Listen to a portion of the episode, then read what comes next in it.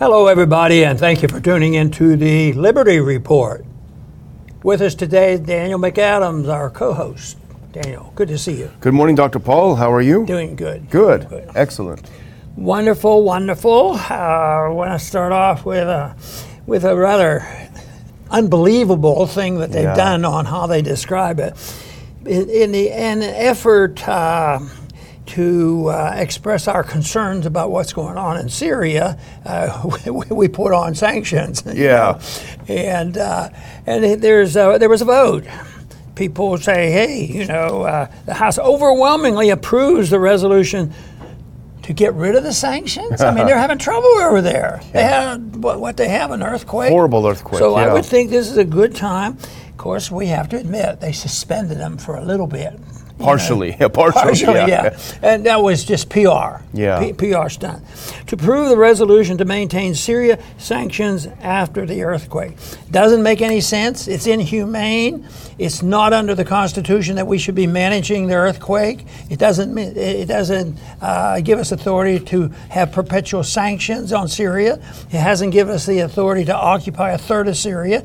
It didn't give us authority to just outright steal the oil from them.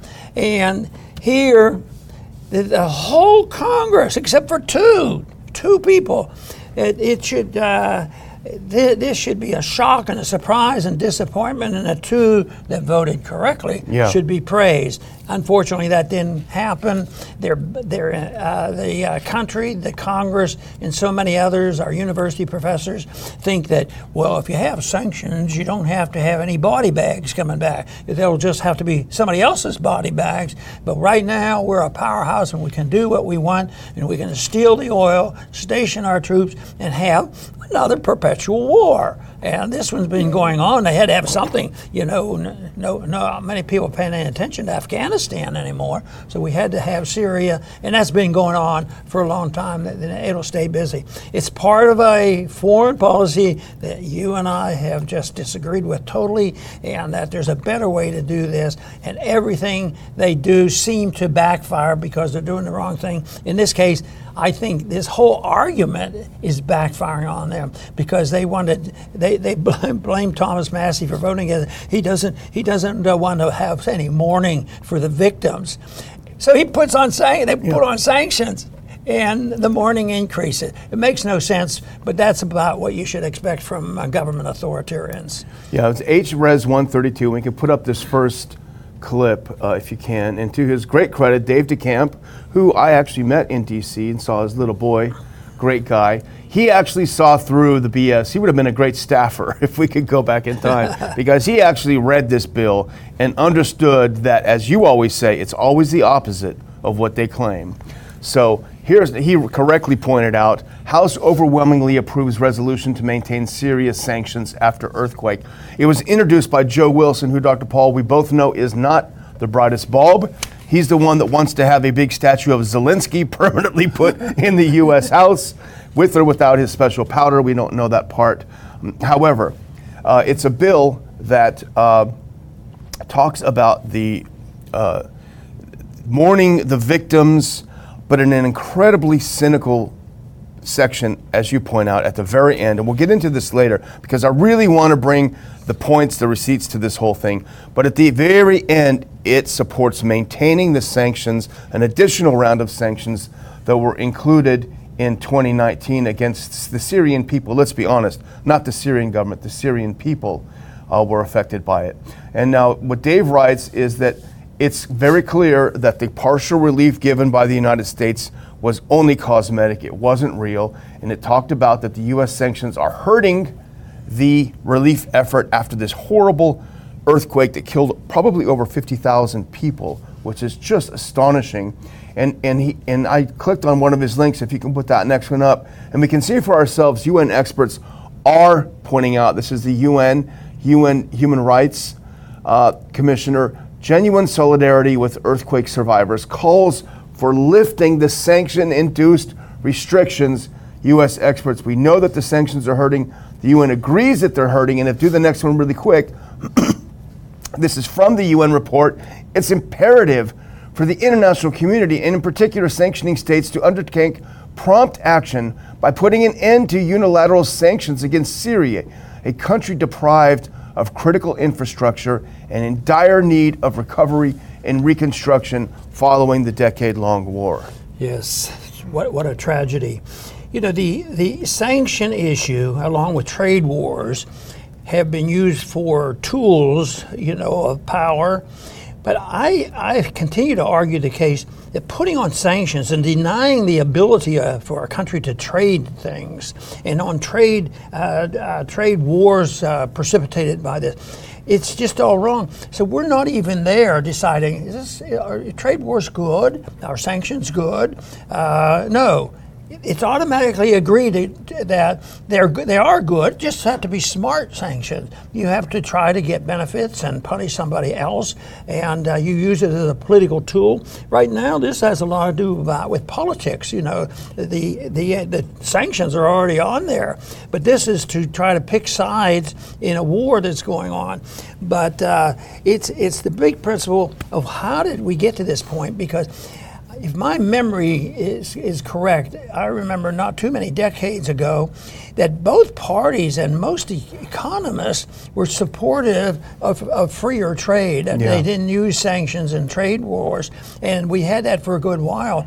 But this all has come up, and uh, unfortunately, it's strongly endorsed by Republicans and Democrats. What this vote tells you what's going on. They, they either want to play the political game or they have a total misunderstanding. I think both. I think they play the political game and they don't understand what uh, sanctions and uh, trade wars are actually doing because that that, precip- that that that creates the problems that leads to war and of course uh, we're in a perpetual war just about every place but right now we're still pretty darn powerful and nobody's going to kick us out of Syria yet yeah. But uh, someday we will have to leave Syria, uh, and, and that'll tell us that uh, maybe this policy isn't working so well.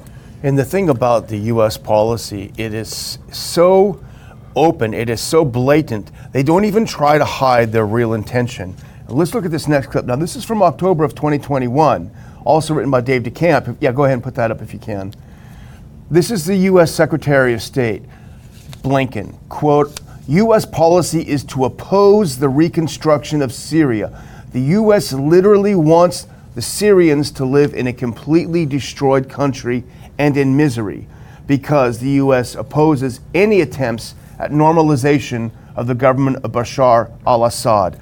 That is the neocon policy in a nutshell. They have no reverse gear, even when they've been proven to be wrong. And our attempts to liberate Syria have, in fact, given it untold misery. They never go back. But why are they pushing and pushing and pushing that there's no reconstruction? Because they're losing control of the narrative. And the other countries in the Middle East, Dr. Paul, are, I think, starting to realize the mistake of following the U.S under the Obama administration of follow them into the oblivion of Assad must go. And I would offer this as my example, my exhibit A, to say that I think things are changing very significantly in the Middle East. Put on this next clip. This is just from the last few days, few weeks. Egypt's foreign minister visits Syria for the first time since 2011. Well, that's when the U.S. launched the overthrow attack uh, attempt against Assad. So Egypt is on board. Do the next one. This is from the AP, I think also recently. United Arab Emirates top diplomat back in Syria as relations continue to thaw. This is from January. So UAE is back on board. Do the next one, and this is critical, and this continues to move. Top Turkey, Syria, Russian diplomats to meet soon. And that is a Turkish official. So Turkey was when Erdogan and Turkey initially was on board uh, with, with Syria. They had good relations. They started to follow the U.S. and turn against Syria. Now they're turning back. This is, I think, why the U.S. doubles down on a bad bet and wants to continue to punish the Syrian people. It looks like even in 2011, the Democrats had faded away from an, an anti-war party, and uh, of course, it's been building uh, rapidly since then. But uh, you know, they I mentioned the fact that uh, sanctions and trade wars aren't good, but we already have our beachhead in in Syria, and it's not not just the occupation of the uh, oil wells, which it is a, a, major issue, but it involves like a third of their country. And we do we have troops there? Oh, we wouldn't have troops there, would we? Yeah. Well, we're starting off with almost a thousand troops already there, and I imagine without having the documentation right in front of me, I would be willing to wager that the CIA knows exactly what's going on over there. So we have CIA agents over there, special forces over there. We do, and we it's very open uh, knowledge that there's 900 to 1,000 troops over there, and uh, and that's why the shift in attitude is, is a long time coming because I know what, what side I would be in in a country if if we had China occupying even California. It would annoy me a little bit. But uh, no, th- this goes on, and we expect them to be obedient to us. But then we come along and say, oh, uh, are you softening the stance? This is an opportunity. We're in trouble. We've just had an earthquake. The American people help people when they have earthquakes and different things. But, but no, it's turn it on more, more force, because maybe this is the time we can get rid of Assad, even though right now they don't even uh, brag so much about getting rid of yeah. Assad because I would think issues like that would strengthen an Assad because uh, there is still this natural tendency for nationalism. Most people like to live in their own country yeah. and have something to say about that. And most people are annoyed when someone else occupies the part where the oil is. What a shocker. I just want to clarify one thing because I went and looked because I wanted to find Thomas Massie's statement on why he voted because I suspect obviously he voted against this because he is against sanctions as we are. And I was surprised what I saw. All of a sudden, there was a huge, huge groundswell of, of criticism, massive votes against sympathizing with the suffering people of Syria. And I thought, what the heck is going on? And I just give you one example. I don't know who this person is, but there are many, many like him. Uh, shameful, uh, Marjorie Taylor Greene and Tom Massie voted no on resolution mourning the 50,000 plus earthquake deaths in Syria. So much for pro life. Uh, reminder that organizations like da, et cetera, et cetera. Okay, so Thought, what on what in thunder is going on here, as you might say, Dr. Paul? So and I looked at the resolution because we read a lot of them and we know how much they lie in these resolutions. So this is the actual text of HRES 132. And I'm putting this first one on to show you that it is from congress.org and it does the whereas clauses, which introduce it and talks about how the earthquake was horrible and terrible, et cetera, et cetera. And then you scroll down a little bit. This is the resolve clauses, the action clauses. Resolve that the U.S. House of Representatives mourns the horrific loss of life in Turkey and Syria caused by the earthquakes in Turkey on February 6 and expresses its deep condolences to the families of the many earthquake victims. And you read this and you say, what a monster Thomas Massie is. Is he happy that they is he happy that they died? And so you go to the very end, the second to last clause in the bill, and this is the kicker. This is where they kick the Syrian people in the teeth, Dr. Paul. Urges the Biden administration to remain committed to the protection of the Syrian people, including by implementing the Caesar Syria Civilian Protection Act of 2019. Oh, what is that? Civilian protection? That sounds great. Well, go to the next one because this is a summary of that bill.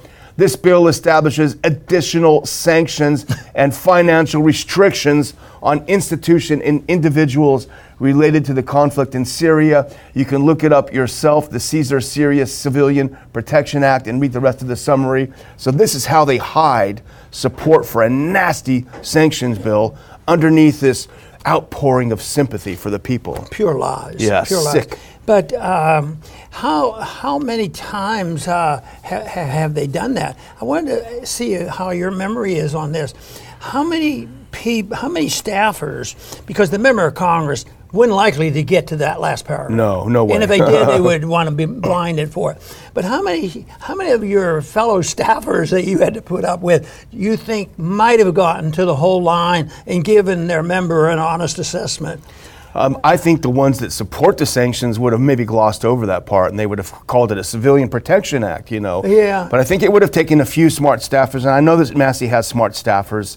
Um, I think uh, Justin Amash was known for, for having careful staffers, and I think there are a few of them like that that would look, but the majority no. They, they would just go, they, you know, we used to get a list. Okay, here's what leadership recommends. Okay, da da da da. You just go, and it's easy to, to brief your boss. Recommend, recommend, recommend, oppose. Here, sir. Here's your briefing. But you know what other number staffers will respond to is, well, how many phone calls did you get from constituents from our district Yeah. and saying, hey, look, this is what's going on? They probably didn't get any. Yeah. And they, they would support, you know, uh, the horrendous, uh, d- d- uh, you know, problems they, they have with the people suffering from the uh, earthquake. They'd be more likely to ask how many calls we get from lobbyists. Yeah, that's it. Well, I want to take a moment, Dr. Paul, and I did send some additional clips over, and I apologize. I didn't include them in my original section. If our if our friends in the back behind the scenes will take a look. But but before we do that, I just want to mention again our, our sponsor for the month, our good friends at 4patriots.com. They make some great points. Uh, in, a, in a direction, a directive they send us, which is that China is buying up food. They're the number one food importer. They're stocking up on food. They're having tons of food. They obviously see something coming. We see supply lines disrupted. We see Europe in turmoil. They understand if you can't support yourself, if you can't support your family, if you can't eat, for the Chinese, obviously, it's about social problems. You know, you got problems that they don't want to face. But for us, it's about survival. The good folks at 4patriots.com, the number 4patriots.com, have a solution, and it's a great solution. It's a very flexible solution. You get a full food kit, breakfasts, lunches, and dinners, dozens, thousands of servings, however much you want. It's good food. It's very easy to prepare food, and it doesn't have to be a world ending disaster that makes you break out some of this food. So, for your first purchase, 10% off if you use the code RON, R O N. Go to 4patriots.com, enter in RON, try it out at least, see what you think about it, stock it up, put it away, be prepared. You don't know what's coming. 4patriots.com. And let's move on to our second, if we can. I'm, I do apologize to our poor overworked staff, but if you found that second uh, group of uh, JPEGs that I sent over. This is for our second story, and it is a follow up on some of the things that we've been talking about, which is sinking support for President Biden on his Ukraine policy. I don't know if we have that first one up, but it is from, oh, there you go. Extra brownies for the back after the show. Um, this is from the New York Times. Biden challenged by softening public support for arming Ukraine. New York Times. You know, in, in, in one way, the, the uh, first item we had on Syria, plus this one, one is moving in one direction that we detest, or they maintain the one direction on Syria and uh, wanting to uh, in, increase the punishment on the people of Syria after they're suffering from the earthquake. So the, the demagogues won on that. But on this next issue, Biden challenged. So what, what is he looking at? He's looking at polls. He, uh, he's looking at the number of people. I said, if the if the letters would go to the members of the Congress, maybe they would stop and think about it. But these things come up rapidly, and sometimes they're you know they can bring them to the floor, and there'll be uh, you know unanimous consent, and very often would try to do that at the end of the day and the last minute they'd bring something up like that. But in, in this case, uh, you, you know, the, the public opinion is coming our way, and, and, and it says that Biden is challenged. We're, and I was uh, impressed with where it appeared because Yeah. there was a time their control was an iron fist. Nothing got out, would, especially when they were dealing with COVID. Oh, yeah. They were really punished on that. But here, it was a New York Times article, Yeah. and it appears in Yahoo. They're not exactly libertarian allies. Yeah, exactly. Well, here's the thing. You know, Biden went to, he had a surprise trip to Ukraine just a couple of weeks ago, and that was meant to really shore up support among Americans. Here's the brave Biden flying into Ukraine, into a war zone. Of course, we had to ask the Russians for permission. Please don't shoot the plane down. The president's on it. They said, okay, whatever, we won't shoot it down. Well, the trip was a total failure. It did not shore up support. On the contrary, it actually ended, it, it, it added an element of goofiness because there's this image of brave Biden and Zelensky walking through Kiev. Air, uh, air attack sirens go off, and they continue walking confidently. And other people point out if this were really genuine air raid sirens, the Secret Service would be grabbing him, putting him into his armored car, and speeding off at 1,000 miles an hour. So the whole thing was fake. He He had a fake speech in Poland where he jumbled every single word. He could barely get it out of his mouth. So this sort of desperate attempt to shore up, uh, to shore up resolve among Americans did not work. And I think the New York Times article recognizes that. If we can put up that next clip here from the article. He said, when he made a surprise trip to Kiev last week, Biden assured the country with great confidence that the Americans stand with you. And then the, right, the author of the article writes, but the question that remains unanswered is, for how long? Yeah. And you know, in this article, it brings the subject up how long, how long. And it says, despite Biden's pledge, he's over there, I guess, in Poland, Ukrainian government has grown concerned about the president. And Zelensky is trying, he's trying to set up a telephone call with the speaker Kevin McCarthy to make his country's case. You know what my thoughts was?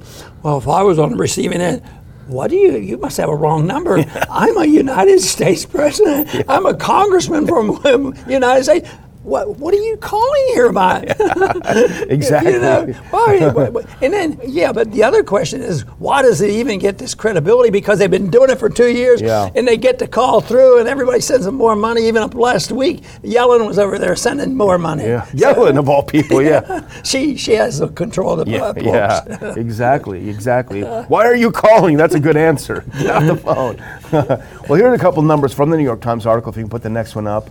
Uh, and this is the first one. Overall, and we've talked about this, but it's worth repeating. It says overall public support for Ukraine aid has fallen from 60% last May to 48% now, according to surveys by AP NORC Center for Public Affairs Research. The share of Americans who think the U.S. has given too much has grown from 7% to 26%, according to Pew. So, two polls really showing how badly he's losing in his attempt to court the American people to continue support for war with Russia on the back and in the blood of Ukrainians. Um, and I don't see it going anywhere differently because things aren't looking very good on the ground in Ukraine either. But I wanted to do one other thing before we move to the last one, if you just if, if you don't mind, okay. because this is how he this is how Biden explains this. Oh well, it's just the MAGA people who were opposed to it and put this on. And this is setting up an interesting an interesting roundup between the two. If you can put that last one on, I don't know if we have. Here we go.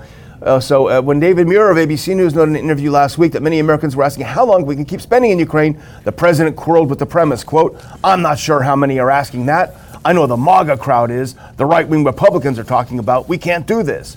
Well, he's going to have to be careful because Trump, Donald Trump and uh, Adam Dick from the RPI has written about this, is clearly trying to position himself, Dr. Paul, as an anti war candidate right now. So actually, Biden is doing him a favor. As the war becomes unpopular with Americans, he's pushing those Americans into Trump's camp. He better be careful, I think, what he's, what he, what he's trying to do. But anyway, next to this, this next segment, Dr. Paul, is the goofiest news of the day segment and I'll turn it over to you. You want to call it the goofiest? I was going to call it the crazy session. Crazy, session. And uh, you know, I was looking for one that we could use, and I found one, but I think I found two. Before I know it, I, I could find lots of. It's all the crazy. So section. we might search them out to have a, a little bit of entertainment, even though it's serious and tragic. But the one one we picked to start with, the UN discusses. this is ridiculous. the UN discusses darkening the skies to combat climate change. Oh my God. I wonder what wonder what kind of black smoke they're going to put up there. you know, it's it just uh, you you can't even think about that as being a practical thing. And how can you do that? What what about what about the, all the effort we put forward that you know a little sunlight on our body gives you vitamin D? What are you going to do? You know what? They're, these are the guys conspiring, uh, conspiring to make sure that these viruses really do damage. Yeah, yeah they're going to wipe out vitamin D. Yeah. So yeah. well, that that's that's just crazy. So uh, I, uh, I, I don't think that'll. I hope that wakes up people. But you know what happens? It's so absurd. You know, the Nazis said, "Make the lie so absurd." They'll say, "Well, nobody can believe that. That can't be true." But they were true. You know. Yeah. So. Uh, there was one more that I wanted to bring up, and then I'll see get your comment. Um, this is this has been around, but it's a real yeah. aggravator. Uh, transgender athlete wins four female running competitions in a row. Wow. What an athlete. A transgender athlete who now identifies as a woman has won four different females running uh, running competitions so far this year alone after smashing a woman's 5,000 meter run you know what is you know they do it in the name of civil liberties everybody deserves a chance and you can't exclude people by rules uh, but what about uh, what about uh, when you're wrestling? They have rules about size and scope. Yeah. What about age groups? I mean, you don't let seven-year-olds uh, uh, play football against a Yeah, high school NFL, team. yeah. So it's just it's just very crazy what they what they do. But uh, this uh, this this whole, whole thing makes absolutely no sense, and uh, it's it's been going online. But there was, I think, in this case, the the uh, normal girls, you know, Yeah. uh-oh. Don't say they, that. They, s- they resisted. They said, we're, we're not going to do that. Yeah. But why, why is it that people accept the, the basic principle is, well, you know, they play on people. If you do it, if you don't allow it, you- you're a bigot. You, know, Yeah. you won't let everybody participate. So you have to protect the minority. Well, you protect the minority at, and their idea of protecting a minority to do something, even no, no matter what it is, special privilege to do something, you take away the liberty of the 99%. And that's what happens. And all these examples, uh, you know, are done at the expense of, of somebody else's civil liberties. And that's why libertarianism is so important because every single person has the same amount of liberty and you don't get any benefits and no, be- no punishments because you belong to a group. And that, that would solve a lot of problem. But uh, here, this is an effort. They play on it, and people go along with that Yeah. because, uh, well, what we have to do. I mean, that's their lifestyle, and we can't say, "Oh, you can't play uh, girls' sports ever Yeah. again." You know, that wouldn't be fair. Uh, Maybe I could go out for the NFL. I'm a little old, but I could finally get my dream. I hope we're getting to the high water mark of that, Dr. Paul. But I wanted to just comment on the, the blotting out the sun thing, because I have to confess, when you first sent it over to me, I thought, I don't know, this might be from the cookie files. Um, can you put up, I don't know if you can find it now, but um, it is that, there we go. So this is the article you found from Igor Chudov. Uh, UN discusses darkening the skies to combat climate change. Uh, and go to the next one. This is what they're talking about specifically. They're talking about injecting reflective nanoparticles, sulfur dioxide, into the atmosphere, sending seeding ocean clouds with submicron salt particles, and using space mirrors. Many giant mirrors launched into outer space to reflect sunlight. It sounds insane. I thought this can't be true. This Igor guy's been puffing on some funny weed. I don't know what. So I went to the UN itself, and this is from that report key findings, uh, and you can read it for yourself, talking about the need for solar radiation modification. They literally are seriously talking about this. I felt ashamed for doubting you a little bit, Dr. Paul, but there you go. The UN wants to blot out the sun. But you, you, you know that uh, I mentioned the vitamin D. Some of us need that. Yeah, really. But what about agriculture? Yeah, Everybody depends on agriculture, and if you do this, it has to affect the agriculture. For sure. As so much government rules and regulations, so uh, right now have injured, you know, the agricultural industry. But uh, they're teaching people how to eat worms and a few other things Yeah. to sub, to uh, replace uh, meat. Yeah. uh, Well, we know the Bill Gates and Klaus Schwab and all the others, they want a few billion less people anyway, so they'd be thrilled to have the sun blotted out and have Ah, all of us my, starved. you ruined my argument again. you know, that's what they want. They want us to be. They probably love the idea of nuclear winter. That's probably why they're pushing all this war stuff. but not for them. Yeah, no, no, they'll be fine. They'll be just fine. So, anyway, I'm just going to close out then if we're done and just thank all of our viewers for watching the show. We appreciate it. We've had some couple of really good weeks and we hope to continue those. We hope we can provide you uh, with what we think is important in the world, uh, but with our own special flavor into it, our own special perspectives that we have to offer. And your being here gives us, gives us the energy to continue doing it. So, thanks very much to you, Dr. Paul. Very good. And as usual, I too want to thank our viewers uh, for tuning in. And we are very pleased the way things are going, uh, you know, personally in a way of getting our message out. But we also recognize the job ahead.